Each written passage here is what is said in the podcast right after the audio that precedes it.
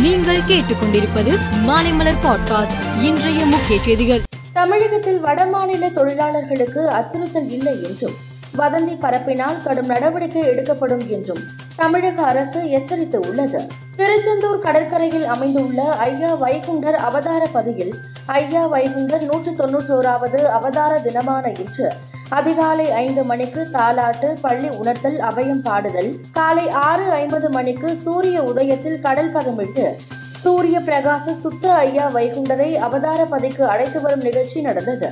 தொடர்ந்து அவதார தினவிழா பணிவிடையும் அன்ன தர்மம் நடைபெற்றது.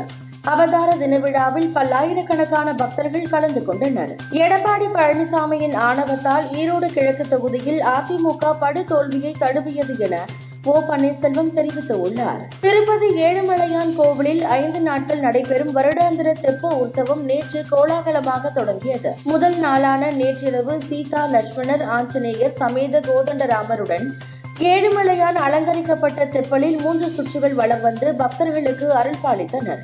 இரண்டாவது நாளாக இன்று இரவு கிருஷ்ணர் ராதா ருக்மணியுடனும் நாளை மூன்றாவது நாள் ஸ்ரீதேவி பூதேவி சமேதரராய் ஏழுமலையான் தெப்பல் உற்சவத்தில் பக்தர்களுக்கு அருள்பாலிக்கின்றனர். ஆந்திர துறைமுகங்களுடன் நான்கு வழி நெடுஞ்சாலைகளை இணைக்கும் திட்டம் ரூபாய் இருபதாயிரம் கோடியில் செயல்படுத்தப்படும் என்று மத்திய மந்திரி நிதின் கட்காரி அறிவித்தார். கடந்த ஆண்டு அமைதிக்கான நோபல் பரிசை பெற்ற பெலாரஸை சேர்ந்த மனித உரிமை போராளி அலஸ் ஃபியாலியாட்ஸுக்கு பத்து ஆண்டு சிறை தண்டனை விதித்து அந்த நாட்டு கோர்ட் உத்தரவிட்டு உள்ளது. வடகொரியாவின் அச்சுறுத்தலையும் மீறி அறிவித்தபடி கூட்டுப்போர் பயிற்சி நடத்தப்படும் என்பதை அமெரிக்கா மற்றும் தென்கொரியா நாடுகள் உறுதிப்படுத்தியுள்ளன. ஐந்து அணிகள் பங்கேற்கும் பெண்கள் பிரீமியர் லீக் இருபது ஓவர் கிரிக்கெட் போட்டி மும்பையில் இன்று தொடங்குகிறது.